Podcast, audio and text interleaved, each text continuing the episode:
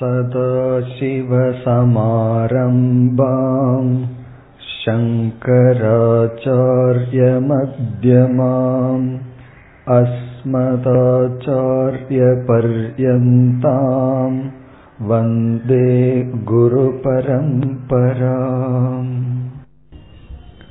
दुर्वारसंसा दोधूयमानं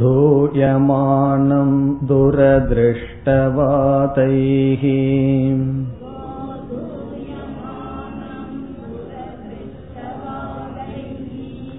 भीतं प्रपन्नं परिपाहि मृत्योः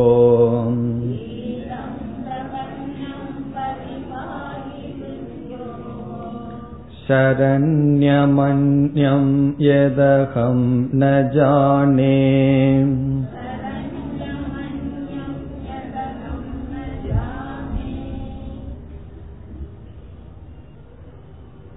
மாணவர்களுக்கு இருக்க வேண்டிய இலக்கணத்தை பார்த்தபின்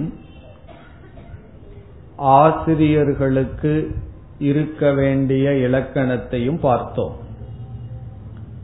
எப்படிப்பட்ட ஆசிரியரை நாம் அணுக வேண்டும் என்று பார்த்து அதற்கு பிறகு எப்படி மாணவன் ஆசிரியரிடம் அணுக வேண்டும் என்று சென்ற வகுப்பில் பார்த்தோம்.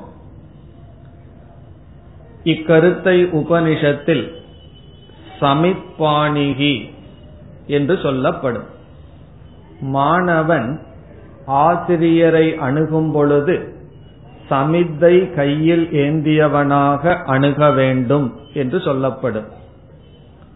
இதனுடைய தாற்பயம் மாணவன் குருவிடம் செல்லும் பொழுது பணிவிடை செய்யும் மனதுடனும் பணிவான மனதுடனும் செல்ல வேண்டும் என்பது பொருள்.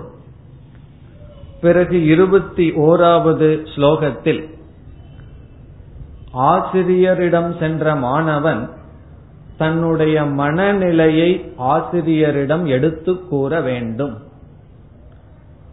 காரணம் விதவிதமான மனிதர்கள் விதவிதமான எண்ணத்துடன் எதிர்பார்ப்புகளுடன் ஆசிரியர்களை அல்லது ஞானிகளை அணுகுவார்கள். அவருக்கு தெரியாது எதற்காக இவன் நம்மிடம் வந்துள்ளான் என்று. ஆகவே இங்கு மாணவன் நான் சம்சாரத்தினால் தாக்கப்பட்டவனாக இருக்கின்றேன் எனக்கு மோக்ஷம் வேண்டும் என்று வந்துள்ளேன் என்று மாணவன் ஆசிரியரிடம் கூறுகின்றான். முதலில் மாணவன் தன்னுடைய மனதை ஆசிரியரிடம் தெரிவிக்க வேண்டும். பிறகு தன்னுடைய முமுட்சுத்துவத்தினுடைய தீவிர தன்மையையும் தெரிவிக்க வேண்டும். எனக்கு நீங்கள் உபதேசியுங்கள் என்று ஒரு முறை கூறினால் போதாது. எனக்கு கேட்டுத்தான் ஆக வேண்டும். சாஸ்திரம் படித்துத்தான் ஆக வேண்டும் என்ற தீவிரமான இச்சையில் இருக்கின்றேன் என்று சொல்ல வேண்டும். அதைத்தான் நாம் சென்ற வகுப்பில் பார்த்து வந்தோம்.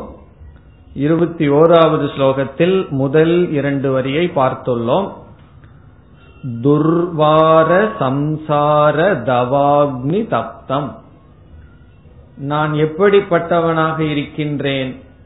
துர்வார என்றால் எளிதில் நீக்க முடியாத சம்சாரம் மன துயரம் என்கின்ற காட்டு தீயினால் எரிக்கப்பட்டவனாக இருக்கின்றேன். பிறகு என்னுடைய பாபங்கள் இந்த தீயை வளர்த்து வருகின்றது. துரதிருஷ்டவாதைகி துரதிருஷ்டம் என்றால் பாபம் என்ற காற்றானது இந்த தீயை வளர்த்துள்ளது. அதாவது துயரத்தை வளர்த்துள்ளது. நான் ஒரு முறை அல்லது இருமுறை துயரப்படவில்லை. தோதூயமானம் என்றால் மீண்டும் மீண்டும் சம்சாரத்தில் தாக்கப்பட்டவனாக இருக்கின்றேன். இனிமேல் நாம் இப்பொழுது பார்க்க வேண்டும். மூன்றாவது வரி. பீதம் பிரபன்னம் பரிபாகி மிருத்யோகோ. மிருத்யோகோ பீதம். தன்னை அவன் விளக்குகின்றான் எனக்கு இப்பொழுது ஒரு பெரிய பயம் வந்துள்ளது. பீதம் என்றால் நான் பயந்தவனாக இருக்கின்றேன். எதை கண்டு பயப்பட்டவனாக இருக்கின்றேன்? மிருத்யோகோ. மிருத்யு என்றால் மரணம். மரணத்தை கண்டு நான் இப்பொழுது பயத்தை அடைந்துள்ளவனாக இருக்கின்றேன். இப்படிப்பட்ட நான் ஏற்கனவே மனத்துயரத்தினால் தாக்கப்பட்டவனாக இருக்கின்றேன். வெறும் துயரம் மட்டும் என்னுடைய மனதில் இல்லை மரணத்தை கண்ட பயமும் என்னுடைய மனதில் இருக்கின்றது. சாதாரண மனிதர்கள் நாம் மரணமடைய போகின்றோம் என்பதை மறந்து விடுகிறார்கள்.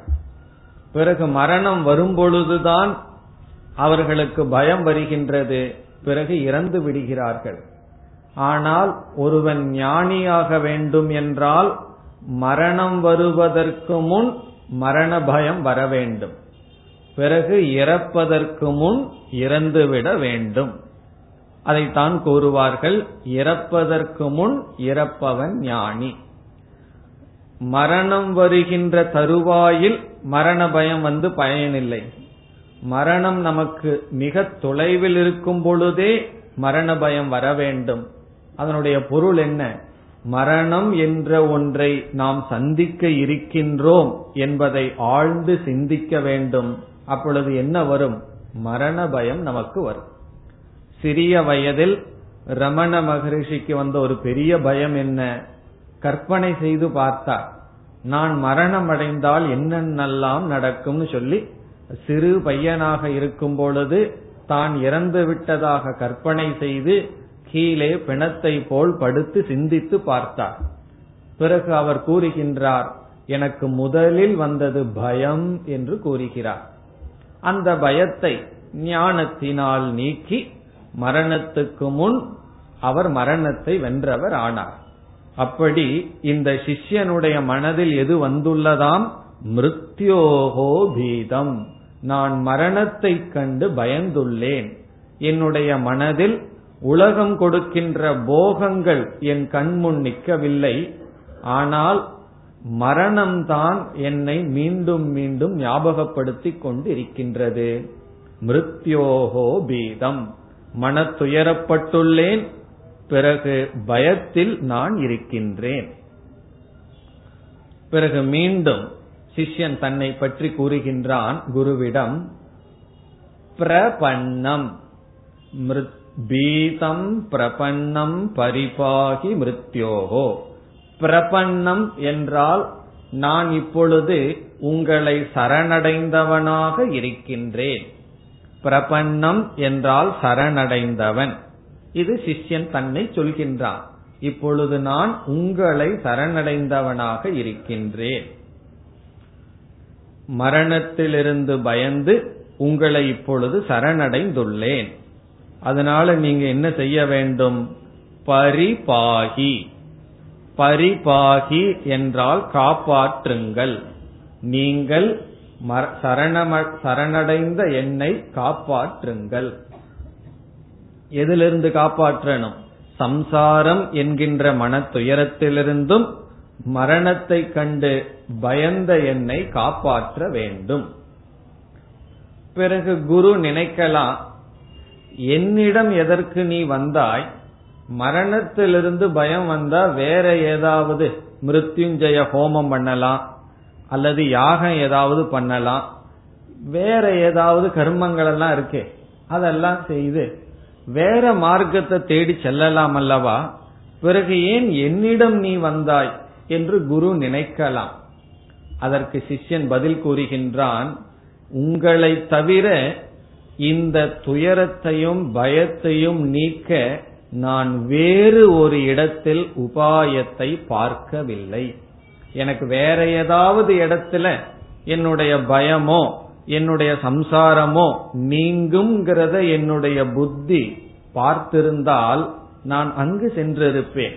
ஆனால் உங்களை தவிர வேறு எந்த மார்க்கத்தையும் நான் பார்க்கவில்லை. நீங்களே சரணம் என்று வந்துள்ளேன். அது நான்காவது வரியில் சொல்லப்படுகிறது. சரண்யம் அந்யம் எதகம் ந ஜானே. எது என்றால் எந்த? சரண்யம். சரண்யம் என்றால் சரணடைய தக்க பயந்து விட்டோம் யாரிடமாவது சென்று சரணடைய வேண்டும். அப்படி சரணடையத்தக்க அந்யம் வேறு ஒன்றை அகம் ந ஜானே. அகம் நான் ந ஜானே என்றால் அறியவில்லை. உங்களை தவிர்த்து இந்த துயரத்திலிருந்து விடுதலை அடைய நான் வேறு எதையும் பார்க்கவில்லை. ஆகவே நீங்கள்தான் எனக்கு என்னை காப்பாற்ற வேண்டும் என் சம்சாரத்தை நீக்க வேண்டும். இதுவும் ஒரு முக்கியமான பாவனை. நம்முடைய துயரத்தை தீக்க வேறு எத்தனையோ உபாயங்கள் இருந்து குருவும் ஒரு உபாயம் வேதாந்தமும் ஒரு உபாயமாக இருந்தால் நமக்கு முழு ஈடுபாடு வேதாந்தத்தில் அல்லது உபதேசத்தை கேட்பதில் வராது. சரி இதையும் முயற்சி பண்ணி பார்ப்போம் அதையும் முயற்சி பண்ணி பார்ப்போம். எது வெற்றி அடையுதோ அது அடையட்டும் என்று முழுமையாக நம்மை ஒப்படைக்க மாட்டோம். நம்முடைய ஸ்ரத்தை வேதாந்தத்தில் அல்லது குருவினுடைய வாக்கியத்தில் இருக்காது. ஆனால் இங்கு சிஷ்யன் என்ன சொல்கின்றான்? எனக்கு வந்துள்ள துயரத்தை நீக்குவதற்கு இந்த உலகத்தில் உங்களை தவிர வேறு எந்த உபாயத்தையும் எந்த இடத்திலும் அந்த சக்தியை பார்க்கவில்லை. ஆகவே உங்களை நான் சரணடைகின்றேன். சரண்யமன்யம் வேறு ஒரு மார்க்கம் வேறு ஒரு சரணடைவதற்கான இடம் அகம் ந ஜானே. நான் பார்க்கவில்லை. அப்ப என்ன தெரிகின்றது? சிஷ்யன் வந்து எத்தனையோ பார்த்திருக்கான். பார்த்துட்டு எதுவுமே அவனுடைய துயரத்தை நீக்கவில்லை மிருத்யுவனிடத்திலிருந்து பயத்தை நீக்கவில்லை. ஆகவே ஞானத்துக்காக குருவிடம் வந்துள்ளான். இப்ப இந்த ஸ்லோகத்தில் சிஷ்யன் தன்னுடைய மனநிலையை குருவுக்கு தெரிவிக்கின்றான். இனி நாம் இருபத்தி இரண்டாவது ஸ்லோகத்திற்கு செல்லலாம். शान्ता महान्तो निवसन्ति सन्तः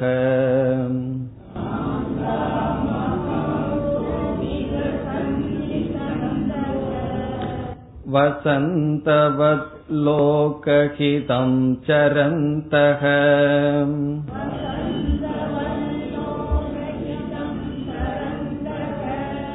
तीर्णा स्वयं भीमभवार्णवं जनान्।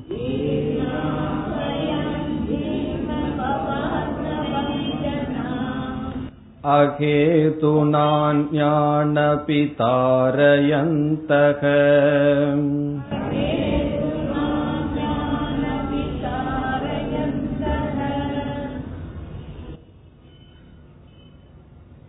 இந்த ஸ்லோகத்தில் குருவினுடைய பெருமை கூறப்படுகின்றது. குருவை அவன் அடைந்து முறைப்படி அடைந்து தன்னுடைய மனநிலையை குருவிடம் எடுத்துச் சொல்லி இங்கு நீங்கள் எப்படி இருக்கிறீர்கள்? என்று குருவை சிஷ்யனானவன் வர்ணிக்கின்றான். நீங்கள் எப்படிப்பட்டவர்களாக இருக்கிறீர்கள்? என்று சொல்கின்றான். இப்ப குருவானவர் கூறலாம் நீ என்னிடம் சம்சாரம் என்ற துயரத்திலிருந்து விடுபட வேண்டும் என்று வந்துள்ளாய். நானே சம்சாரம் என்ற துயரத்தில் இருந்து கொண்டிருக்கின்றேனே என்று குரு சொல்லலாம். நானே துயரத்தில் இருக்கும் பொழுது உனக்கு எப்படி துயரத்தை நீக்க நான் உபாயம் சொல்ல முடியும்? என்று குரு நினைக்கலாம் அல்லது சொல்லலாம். ஆகவே இங்கு சிஷ்யன் கூறுகின்றான் நீங்கள் கடந்தவர்களாக இருக்கிறீர்கள்.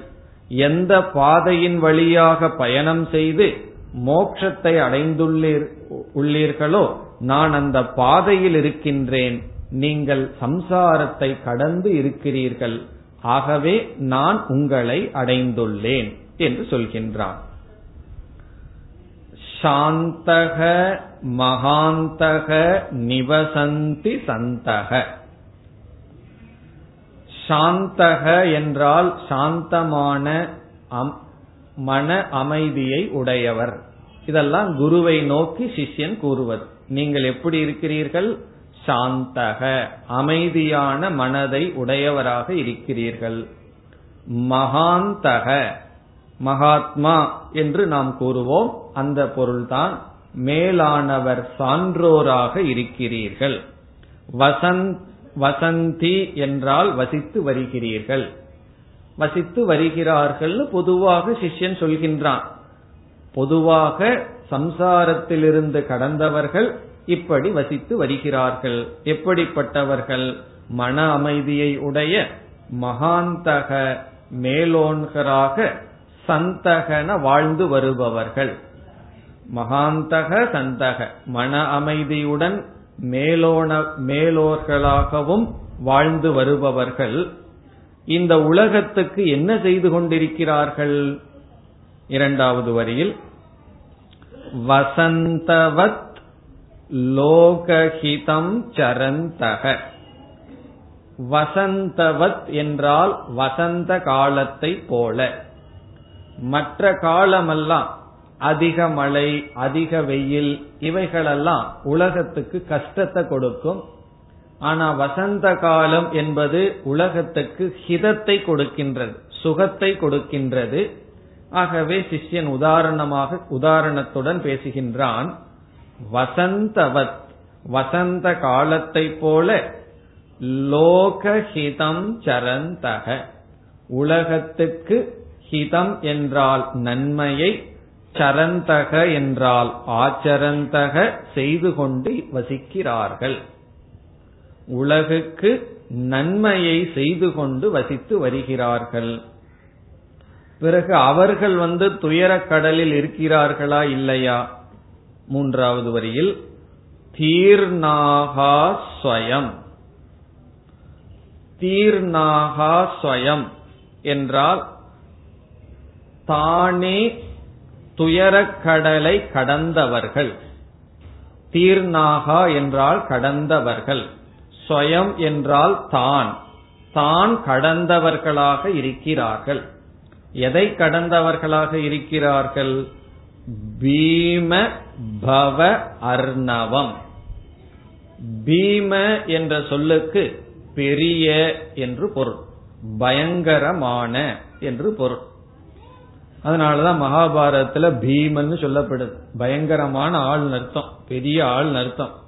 பீம பயங்கரமான பவ என்றால் துயரம் சம்சாரம். சமஸ்கிருதத்துல சம்சாரத்திற்கு இனி ஒரு சொல் பவம். பவ என்றால் சம்சாரம். நம்ம ஏற்கனவே பார்த்திருக்கோம் சம்சாரம் என்றால் மனதில் அனுபவிக்கின்ற நிறைவின்மை. அதுதான் பவ. அர்ணவம் என்றால் கடல். பயங்கரமான சம்சார கடலை ஸ்வயம் அவர்கள் தாண்டியவர்களாக இருக்கிறார்கள். இப்ப சாந்தாகா என்றால் அமைதியான மனதை உடையவர்கள் மகாந்தக மேலானவர்கள் வசந்த காலத்தை போல் உலகத்துக்கு நன்மை செய்து கொண்டிருப்பவர்கள் தீர்ணாகா ஸ்வயம். தானே தான் ஏற்கனவே பயங்கரமான துயரம் என்ற கடலை தாண்டியவர்கள். பிறகு அவர்கள் தாண்டிட்டு சந்தோஷமா அமர்ந்திருக்கிறார்களா என்றால் இல்லை மற்றவர்களை தாண்ட வைத்துக் கொண்டும் இருக்கிறார்கள். தான் துயரத்தை துயரக்கடலை தாண்டி மற்றவர்களையும் தாண்ட வைத்துக் கொண்டு இருக்கிறார்கள். அதை கூறுகின்றான் சிஷ்யன் ஜனான் அகேதுனா அஞ்ஞானபி தாரயந்தக. ஜனான் என்றால் மனிதர்களை இந்த இடத்துல குறிப்பாக சிஷ்யர்களை அஞ்ஞான் அபி மற்றவர்களையும் அஞ்ஞான் ஜனான் அபி மற்ற மனிதர்களையும் தாரயந்தக தாரயந்தக என்றால் கடக்க வைத்துக் கொண்டு இருக்கிறார்கள். இப்ப இந்த ஞானிகள் எப்படி வசிக்கிறார்கள்? சாந்தாகா அமைதியான மனதை உடையவர்களாக மேலோ சான்றோர்களாக இருப்பவர்கள் உலகத்துக்கு நன்மை செய்து கொண்டிருப்பவர்கள் தான் துயரக்கடலை கடந்து மற்றவர்களை கடக்க வைத்துக் கொண்டு இருக்கிறார்கள். தாரயந்தகன கடக்க வைத்துக் கொண்டு இருக்கிறார்கள். பிறகு ஞானிகள் தாங்கள் கடந்து விட்டார்களே அவர்கள் மற்றவர்களை கடக்க வைக்கிறதுக்கு ஏன் முயற்சி செய்ய வேண்டும்?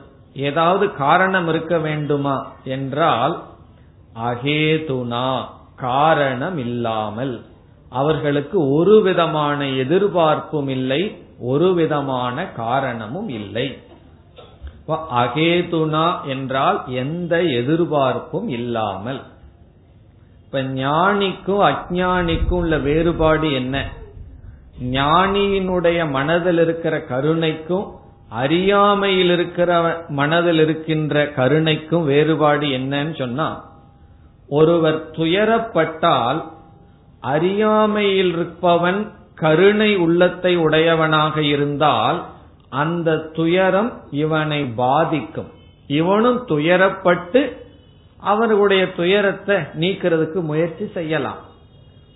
ஆனால் இனியொருவருடைய துயரத்தை பார்த்து ஞானியானவன் துயரத்தை அடைந்து அந்த துயரத்திலிருந்து அவர்களை நீக்க மாட்டான். இனியொருவருடைய துயரம் தன்னை பாதிக்காது தனக்கு துயரத்தை கொடுக்கார் இருந்தாலும் அவர்களுடைய மனதில் கருணை இருக்கும். அதுதான் அகேதுனா என்று சொல்லப்படுகிறது. இனி ஒருவர் கஷ்டப்படுறாருன்னா அதை பார்த்து ஞானி கஷ்டப்பட மாட்டான். பிறகு அவன் கஷ்டப்படலேன்னு சொன்னா அவனுக்குள்ள கருணை எப்படி இருக்கின்றது என்று கேட்க கூடாது இப்ப சில பேர் என்ன ஆகும்னா வேதாந்தம் கொஞ்சம் எல்லாம் படிச்சுட்டு எல்லா நேரத்திலையும் அமைதியா இருக்கணும். நம்ம அலட்டிக்க கூடாது. என்று முடிவு செய்து விடுவார்கள் யார் யாரோ ஒரு குடும்பத்துல வேதாந்தம் படிப்பவர்கள். பிறகு வீட்டுல குழந்தைகளுக்கோ ஏதாவது ஒரு கஷ்டம் வந்துடும் இவர்கள் வேதாந்தத்தினுடைய ஞானத்தினால் அமைதியா என்ன செய்யணுமோ அதை செய்வார்கள். வீட்டில் இருக்கிறவங்க என்ன சொல்லுவார்கள் தெரியுமோ? உனக்கு வேதாந்தம் போய் மனசு வறண்டு போச்சு. நாங்க இவ்வளவு கஷ்டப்பட்டு இருக்கோம். நீ வந்து அழுகாம இருக்கிறையே சத்தம் போடாம இருக்கிறையே மீண்டும் கஷ்டத்தை கொடுக்காம இருக்கிறையே அப்படின்னு சொல்லுவார்கள். அதனுடைய அர்த்தம் என்னன்னா மற்றவர்களை போல நம்மளும் கஷ்டப்பட்டுட்டு அது ஏதாவது சத்தம் பண்ணிட்டு இருந்தா தான் அன்பு இருக்கிறதாக கருணை இருக்கிறதாக நினைத்து கொள்கிறார்கள். ஆனால் உண்மை அதுவல்ல. ஞானம் வந்து விட்டால் உண்மையான கருணை அப்பதான் பிறக்கும். காரணம் என்ன? அந்த துயரத்தை நாம் வாங்கி கொண்டால் துயரப்பட்டவன் எப்படி துயரப்பட்டு கொண்டிருப்பவனுக்கு உதவி செய்ய முடியும். துயரப்படாதவன் தான் துயரப்பட்டு கொண்டிருக்கிறவனுக்கு உதவி செய்ய முடியும். ஆகவே ஞானி மற்றவர்களுடைய துயரத்தை பார்த்து துயரப்படுவதில்லை. அதுக்கு பல காரணம் இருக்கு. இனி ஒரு காரணம் என்னன்னு சொன்னா அவன் பார்க்கின்றான் கொஞ்ச நேரத்துல ஞானம் வந்தவுடன் இந்த துயரமெல்லாம் அவனை விட்டு செல்ல போகின்றது என்று பார்ப்பான். அதனாலதான் பகவத்கீதையில பகவான் கிருஷ்ணர் வந்து புன்னகையுடன் உபதேசத்தை துவங்கினார் என்று சொல்லப்படுகிறது. அர்ஜுன என்ன பண்ணிட்டு இருக்கான் துயரப்பட்டு அழுதுட்டு இருக்கான் பகவான் வந்து சிரிச்சிட்டு ஆரம்பிச்சாராம் உபதேசத்தை. பிரகசன்னிவ என்று சொல்லப்படுகிறது. அதனுடைய அர்த்தம் என்னன்னா அர்ஜுனனுடைய துயரத்தை பகவான் வாங்கிக் கொள்ளவில்லை. பிறகு ஏன் ரொம்ப மனமகிழ்ச்சியுடன் ஆரம்பிச்சார்னா கொஞ்ச நேரத்துல இந்த ஞானம் வந்தவுடன் அவனுடைய துயரம் செல்ல போகிறது என்பதை ஞானி பார்க்கின்றான். ஆகவே எந்த துயரமும் நிலையானது அல்ல. எப்படி எந்த சுகமும் நிலையானது அல்லவோ அப்படி எந்த துயரமும் நிலையானதல்ல. ஆகவே ஞானியானவன் இனியொருவருக்கு உதவி செய்கின்றான் என்றால் அவர்களுடைய துயரத்தை பார்த்து தான் துயரப்பட்டு என்று அல்ல. பிறகு என்னதான் காரணம் என்றால் இங்கு சங்கரர் கூறுகிறார் காரணத்தை சொல்லவே முடியாது. அகேதுனா காரணமில்லாமல் எந்த விதமான துயரமும் படாமல் துயரப்பட்டவர்களை இவன் கடக்க வைக்கின்றான். தானும் துயரத்தை கடந்து ஞானியும் மற்றவர்களை கடக்க வைக்கின்றான். அப்ப இந்த முழு ஸ்லோகத்தை பார்த்தால் சாந்தாகா அமைதியான மனதை உடையவர்கள் மகான்களாக இருந்து கொண்டு உலகத்திற்கு நன்மை செய்து கொண்டு தான் துயரத்தை கடந்தவர்களாக இருந்து கொண்டு எக்காரணமுமின்றி மற்றவர்களையும் கடக்க வைத்துக் கொண்டு இருக்கிறார்கள். இப்ப இந்த ரெண்டு ஸ்லோகமும் சிஷ்யனுடைய ஸ்லோகம். குருவை பார்த்து சிஷ்யன் சொல்வது இப்படியெல்லாம் மகாத்மாக்கள் இருக்கிறார்கள். நீங்கள் அவர்களில் ஒருவராக இருக்கிறீர்கள். உங்களிடம் நான் வந்துள்ளேன். நீங்க வந்து வேற ஆளுகிட்ட போ. அப்படியெல்லாம் சொல்லக்கூடாது. வேற ஆள்கிட்ட போறதா இருந்தா நான் போயிருப்பேன். சரண்யமன்யம் எதகம் ந ஜானே. வேறு எந்த இடத்துக்கு நான் போக முடியாது. உங்களிடத்தில் நான் சரணடைந்துள்ளேன். இப்ப என் மனதுல என்ன இருக்குன்னா ரெண்டு உணர்வு இருக்கு. ஒன்று துயரம் இனி ஒன்று பயம். யமனை கண்டு நான் பயந்துட்டு இருக்கேன் மரணத்தை கண்டு நான் பயந்து கொண்டிருக்கின்றேன். இப்படி நான் துயரத்தில் வாடி இருக்கின்றேன். உங்களிடம் நான் சரணடைந்துள்ளேன் என்னை காப்பாற்றுங்கள் என்று சிஷ்யன் கூறி முடிக்கின்றான் இனி அடுத்த ஸ்லோகத்தில் குருவானவர் சிஷ்யனிடம் பதில் சொல்கின்றார் இனி குரு என்ன சொல்றார்னு பார்ப்போம் இருபத்தி மூன்றாவது ஸ்லோகம் மா बैष्टविद्वंस्तव नास्त्यपायः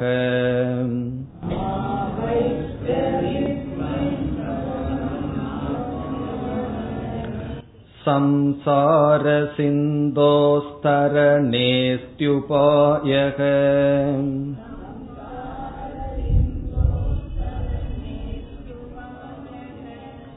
येनैव याथा यथयोऽस्य पारम्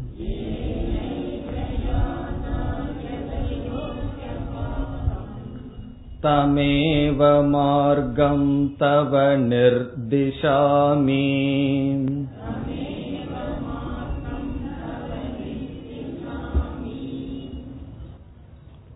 இந்த ஸ்லோகத்தில் குருவானவர் முதலில் சிஷ்யனுடைய மனதை ஆறுதல் படுத்துகின்றார் ஏற்கனவே சிஷ்யன் நொந்து வந்துள்ளான் மனம் வெந்து வந்துள்ளான் பயத்துடன் வந்துள்ளான்.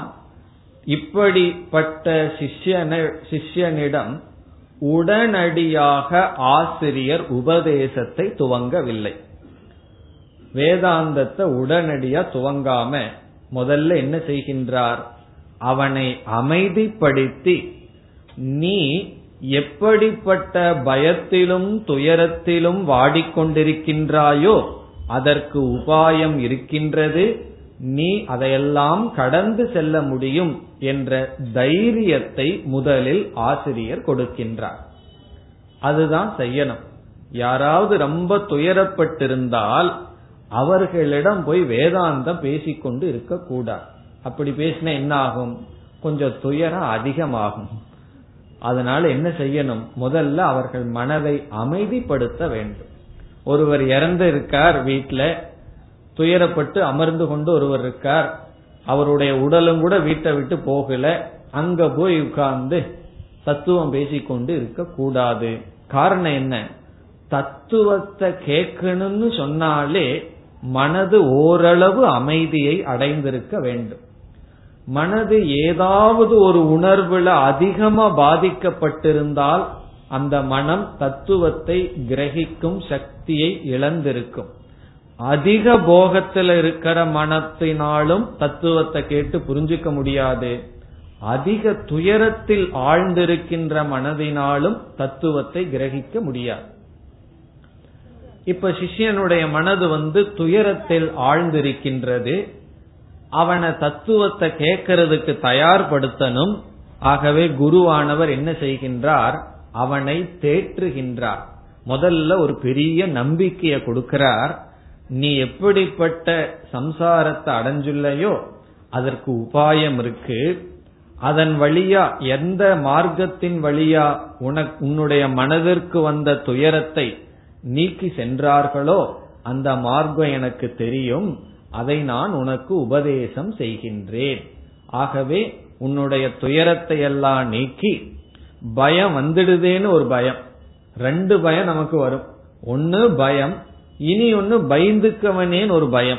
அப்படி எனக்கு பயம் இருக்கு மனதுல துயரம் இருக்கேன்னு ஒரு துயரம். அதையெல்லாம் நீக்கி இப்பொழுது உன்னுடைய மனதை எனக்கு கொடுக்க வேண்டும்னு சொல்லி சிஷ்யனுடைய துயரத்தை தற்காலிகமாக ஒரு நம்பிக்கையை ஊட்டி குருவானவர் நீக்கி வைக்கின்றார்.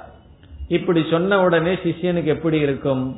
ஓ குரு உபாயத்தை சொல்ல போறார். அதை நம்ம கவனமாக கேட்டால் இந்த துயரம் நீங்கும். துயரம் இருக்கே துயரம் இருக்கேன்னு துயரப்பட வேண்டாம். பயம் இருக்கே பயம் இருக்கேன்னு பயப்பட வேண்டாம். அதெல்லாம் இருக்கட்டும். அதற்கான உபாயத்தை இப்பொழுது கையாளுவோம் என்ற ஓரளவு சிஷ்யனுடைய மனதில் ஒரு தெளிவும் அமைதியும் வர வேண்டும். அதை குருவானவர் செய்கின்றார். இப்ப குருவானவர் என்ன செய்யணும்?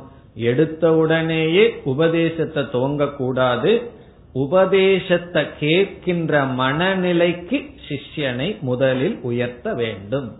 அதனாலதான் துவமேவ மாதா பிதா துவமேவன் சொல்லி சொல்றது.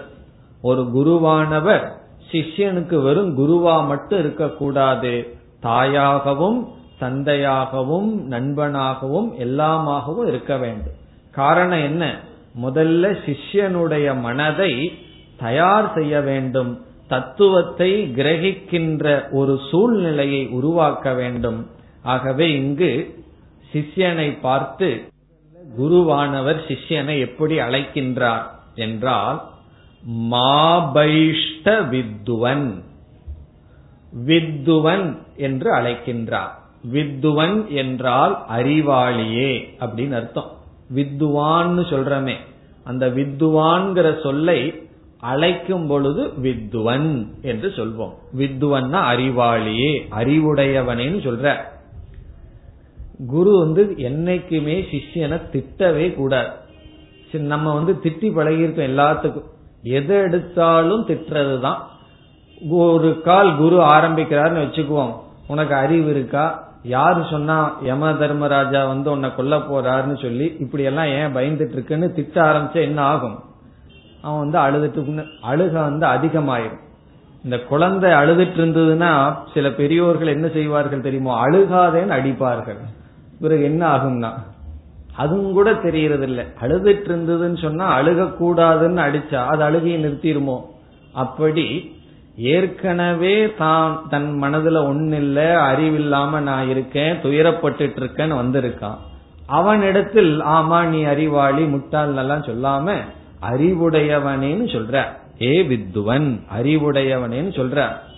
இவர் வந்து கேலி பண்றாருன்னு அர்த்தம் கிடையாது. பெரிய அறிவை சிஷ்யம் அடைஞ்சிருக்கான். என்ன அறிவு தெரியுமோ? எனக்கு விஷயம் தெரியல அப்படிங்கிற அறிவு அடைஞ்சிருக்கான். இந்த அறிவு இருக்கே இது ஒரு பேரறிவுக்கு முன்னாடி இருக்கிற அறிவு. எனக்கு எல்லாம் தெரியும் நினைச்சிட்டு இருக்கிற வரைக்கும் அறிவே வராது. எனக்கு தெரியவில்லை நான் தெரிஞ்சுக்கணும் அப்படிங்கிற ஒரு அறிவு அவனுக்கு வந்துள்ளது. பிறகு என்னுடைய துயரத்தை நீக்கிறதுக்கு வேற இடத்துல மார்க்கம் இல்லைங்கிற அறிவு வந்திருக்கே. அதுவும் ஒரு பேரறிவு தான் ஆகவே அறிவுடையவனே வித்துவன் என்று ஒரு ஞானிக்கு என்ன சொல்லுவான்? ஏ ஞானியேன்னு சொல்றது போல சொல்றார். அறிவுடைய சிஷ்யனே என்று சொல்லி முதல் வார்த்தை என்ன சொல்றாருன்னு பாருங்க. மா பைஷ்ட பைஷ்ட மா பைஷ்ட என்றால் துயர் பயப்படாதே. நீ பயத்தை அடையாதே அப்படின்னு அர்த்தம். மா அப்படின்னா வேண்டாம் அர்த்தம். பைஷ்ட பைஷ்ட என்றால் பயப்படாதே. மா அபைஷ்டக மா சுச்சகன் எப்படி பகவான் சொன்னார்? நீ துயரப்படாதேன்னு கீதையில சொன்னது போல நீ பயப்படாதே. இப்ப பைஷ்டங்கிறதுக்கு சப்ஜெக்ட் வந்து நீ துவம். நீ துவம் மா பைஷ்ட மா பைஷ்டக. நீ துயரப்படாதே. நீ துயரப்படாதே இந்த இடத்துல துயரம்ங்கிறது பயம். நீ பயப்படாதேன்னு சொல்ற முதல்ல. பிறகு ஏன் நான் பயப்படக்கூடாது? கண்ணை மிழிச்சா யம தர்மராஜா தானே வந்து நிக்கிறார். இந்த உலகம் அழிய போகுதே உடல் அழிய போகுதேங்கிற எண்ணம் என்னை வாட்டுகிறதுன்னு சொன்னா அதுக்கு சொல்றா தவ நாஸ்தி அபாயக. தவ அப்படின்னா உனக்கு நாஸ்தி கிடையாது அபாயக. தமிழ் வார்த்தை தான் அபாயம் அப்படின்னு எழுதுறமே. எங்க எழுதி வச்சிருப்பார்கள்?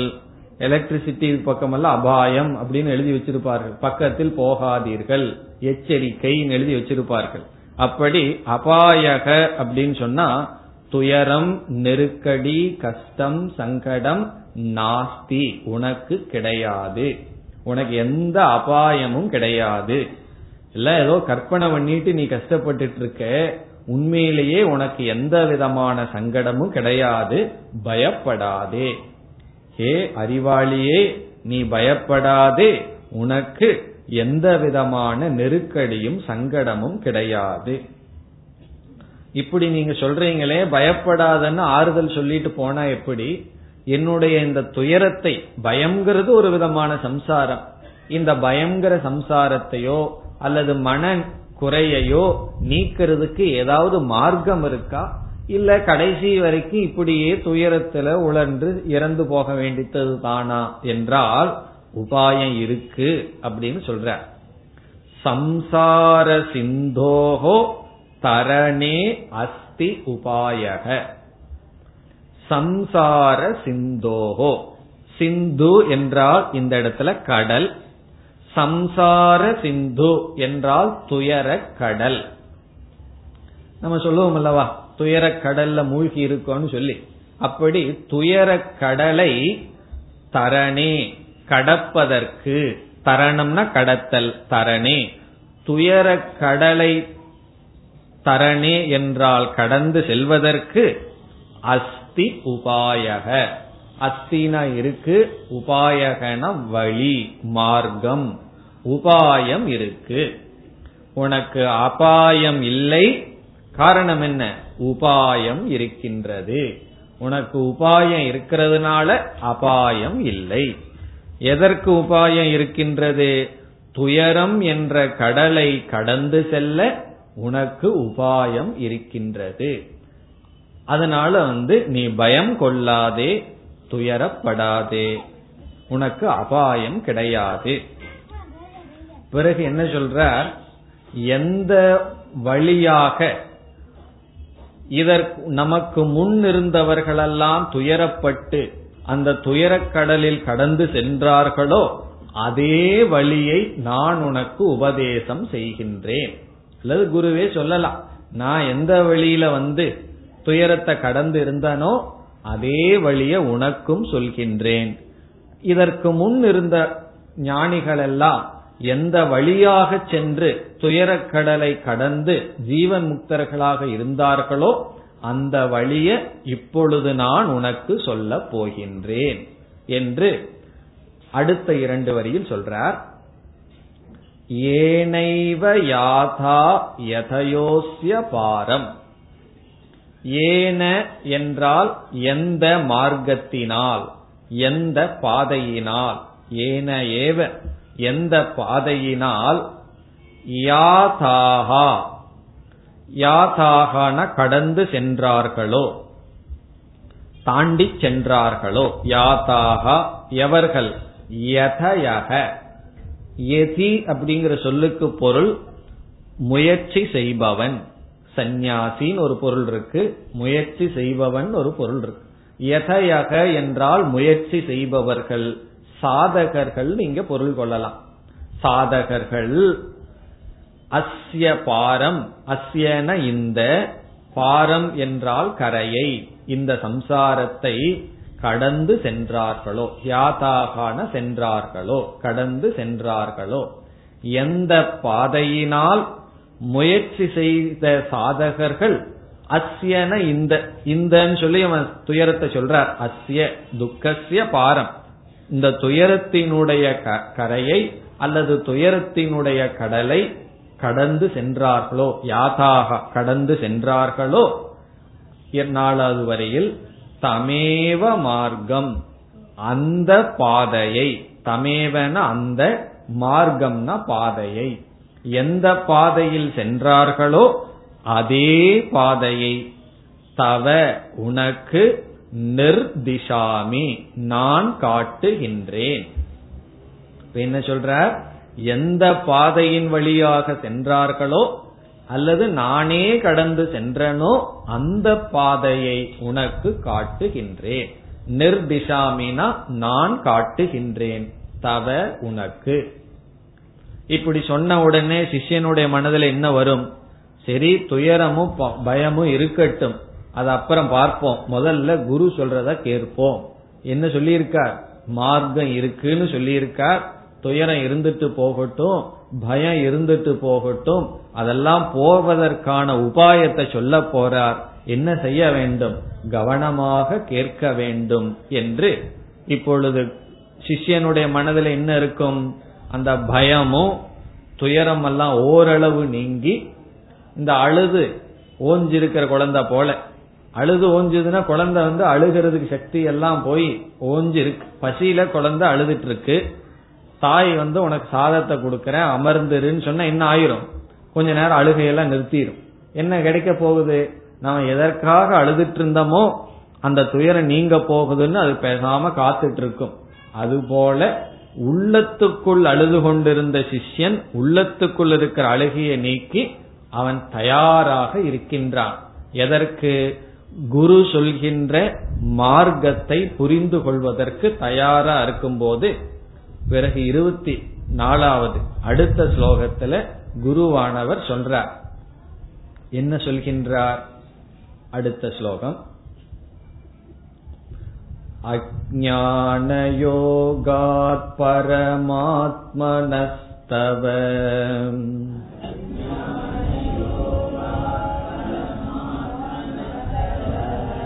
ह्यनात्मभन्तस्तत एव संसृतिः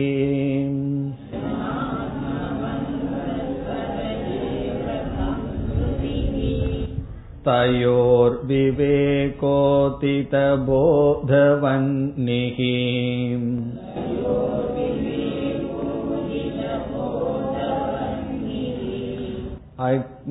अज्ञानकार्यं प्रतहेत्समूलम्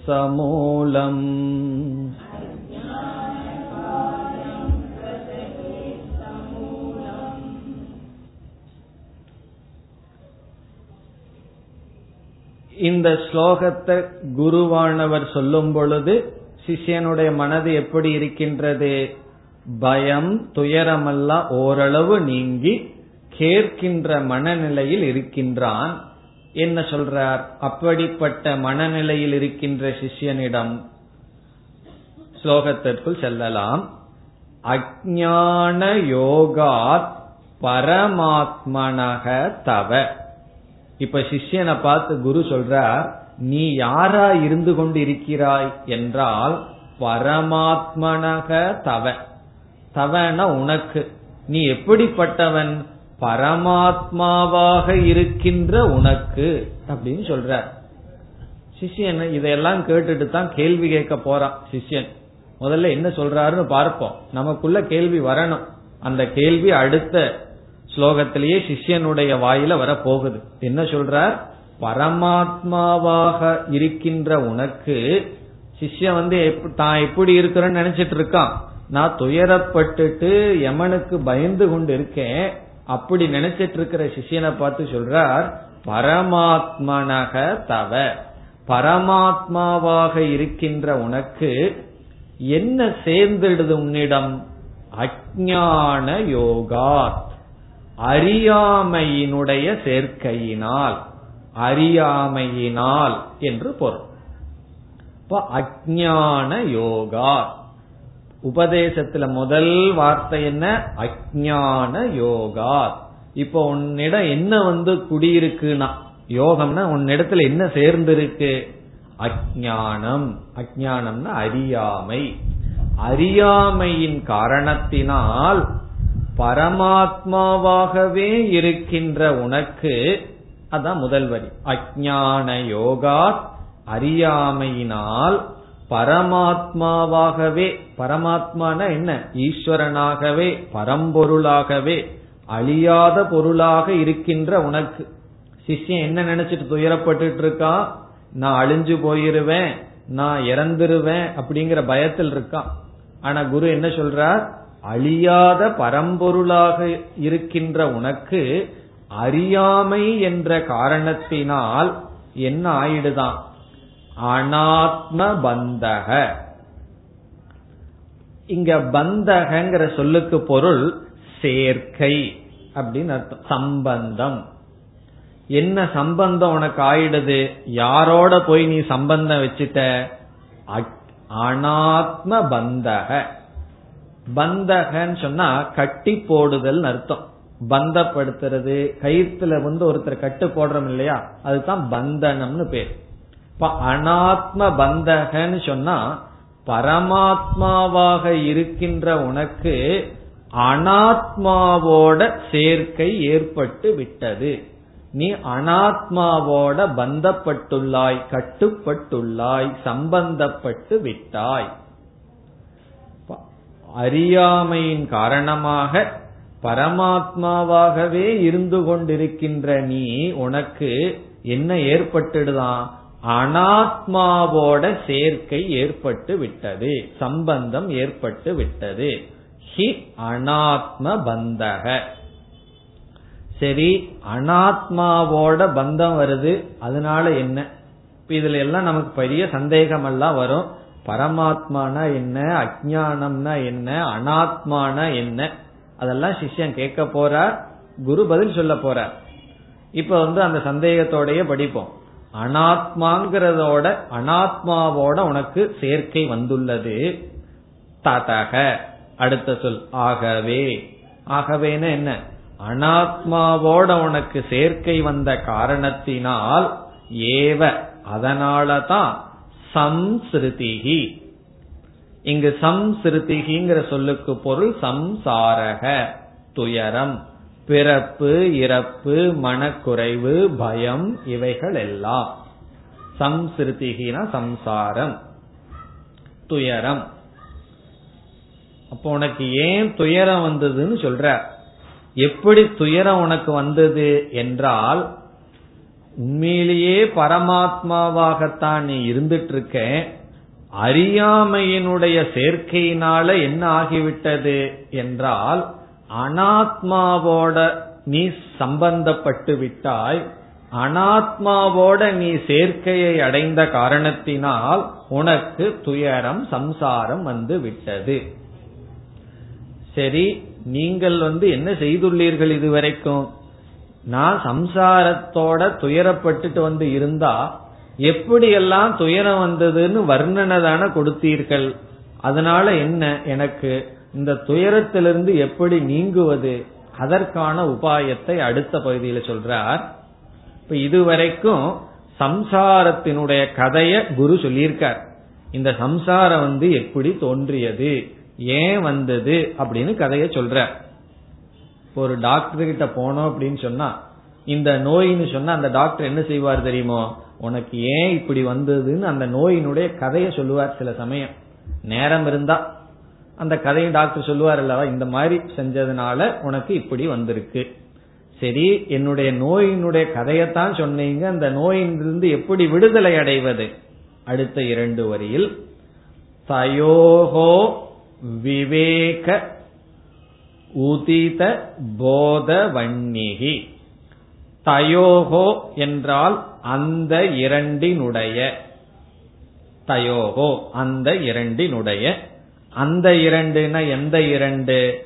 ஆத்ம அனாத்ம. என்ன இங்க ஆத்மான்னு ஒரு வார்த்தையை பயன்படுத்தி இருக்கார் பரமாத்மனக. இப்ப ஆத்மாவினுடைய அனாத்மாவினுடைய ஆத்ம அனாத்ம விவேக உதித. இந்த ஆத்மாவைய பற்றியும் அனாத்மாவைய பற்றியும் அறிவினால் தோன்றிய.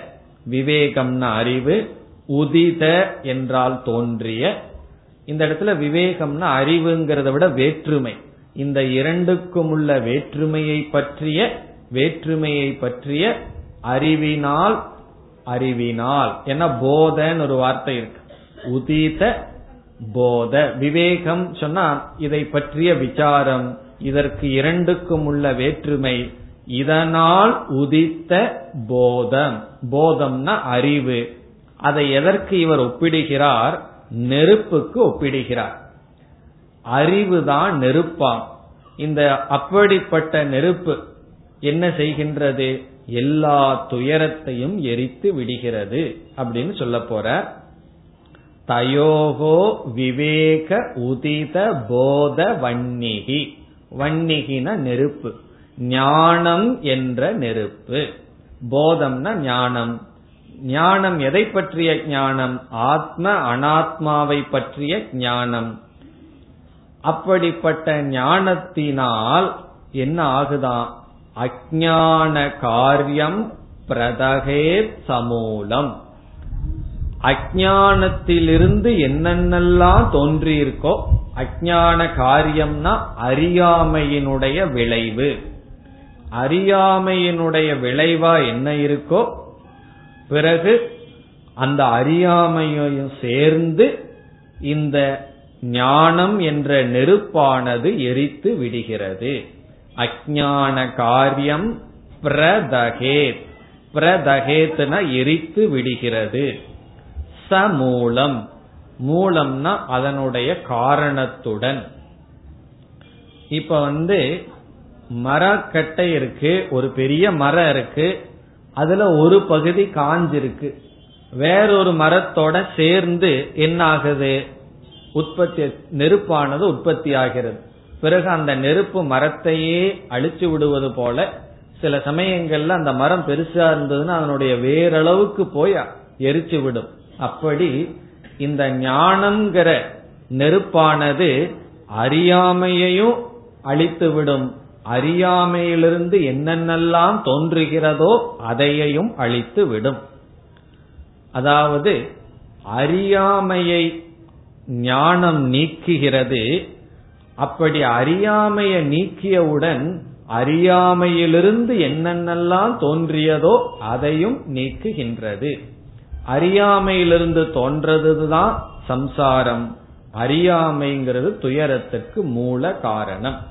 இப்படி ரெண்டு இருக்கு. மூல காரணம் அஜானம் அந்த அஜானம்ங்கிற காரண விதையிலிருந்து தோன்றியதுதான் துயரம் சம்சாரம் அனாத்மா அனாத்மாவோட சம்பந்தம் இவைகளெல்லாம் அனைத்தையும் என்ன ஆகிவிடும்? இந்த ஞானம் என்கின்ற நெருப்பானது எரித்து விடும். அஜான காரியம். அஜான காரியம்னா சம்சாரம் அர்த்தம். சமூலம்னா அஜானம் அர்த்தம். அஜானத்தையும் அஜானத்தினுடைய விளைவையும் பிரதகே எரித்து விடும். இப்ப இந்த ஸ்லோகத்தை கேட்ட உடனே சிஷ்யனுடைய மனதில் என்ன ஏற்படுகிறது? பல சந்தேகங்கள் ஏற்படுகிறது. என்ன? சில புதிய புதிய வார்த்தைகளை எல்லாம் குரு பயன்படுத்தி இருக்கார் முதல் வார்த்தை என்ன? அஜானம்னு சொல்றார். ஏதோ அறியாமைன்னு சொல்றார்.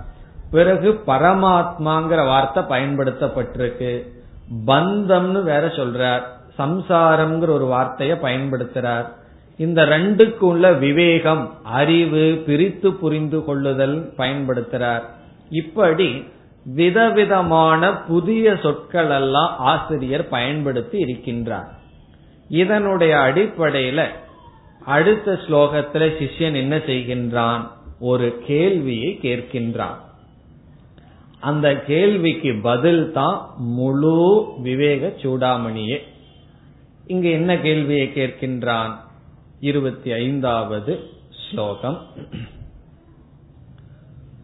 को नाम भन्तः कथमेष आगतः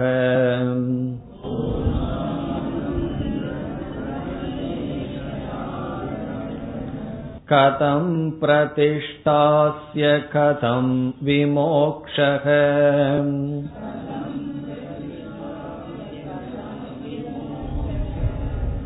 कोऽसावनात्मा परमः क आत्मा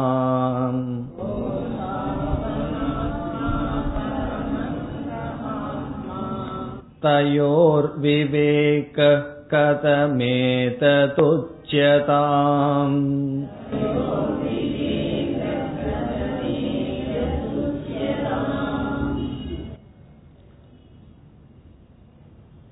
இந்த ஸ்லோகத்தில் சிஷ்யனானவன் ஏழு கேள்வியை கேட்கின்றான் இதற்குள்ள ஏழு கேள்விகள் இருக்கின்றன இந்த ஏழு கேள்விகளுக்கும் பதில்தான் இனிமேல் நாம் பார்க்க போகின்ற பகுதிகள்.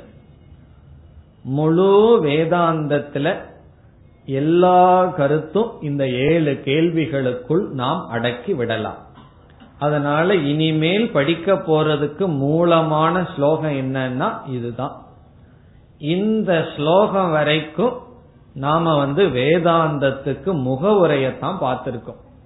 சிஷ்யனுடைய லட்சணம் என்ன? குருவினுடைய லட்சணம் என்ன? சிஷ்யன் வந்து எப்படிப்பட்டவனாக குருவிடம் போக வேண்டும்?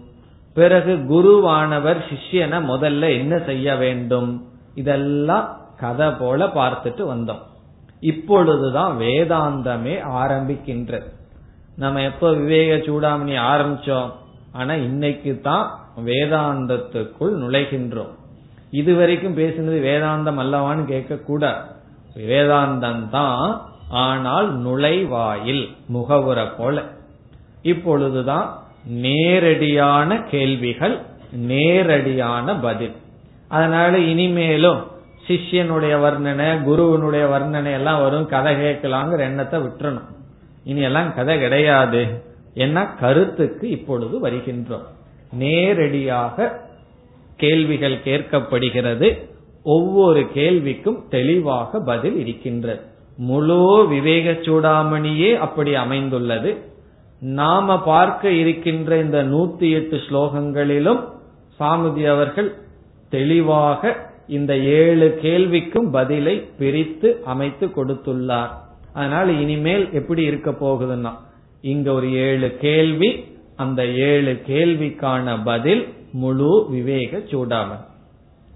இந்த ஏழு கேள்வியே சிஷ்யனுக்கு கேட்கணும்னு சொன்னா அந்த வார்த்தைகள் எங்க கிடைச்சதுன்னா குரு சொன்னதை வச்சுதான் இந்த கேள்வியும் அமைக்கப்படுகிறது. சென்ற ஸ்லோகத்தில் இருபத்தி நாலாவது ஸ்லோகத்துல குரு எத்தனையோ வார்த்தைகளை பயன்படுத்தினார். அந்த வார்த்தைகளினுடைய துணை கொண்டுதான் இங்கு கேள்வியானது கேட்கப்படுகிறது. இந்த கேள்விக்கு பதில் தான் இனிமேல் வருகின்ற பகுதிகள் இந்த ஏழு கேள்விகள் என்ன என்பதை நாம் பார்த்துட்டு ஸ்லோகத்திற்குள் செல்ல வேண்டும் அடுத்த வகுப்பில் பார்ப்போம்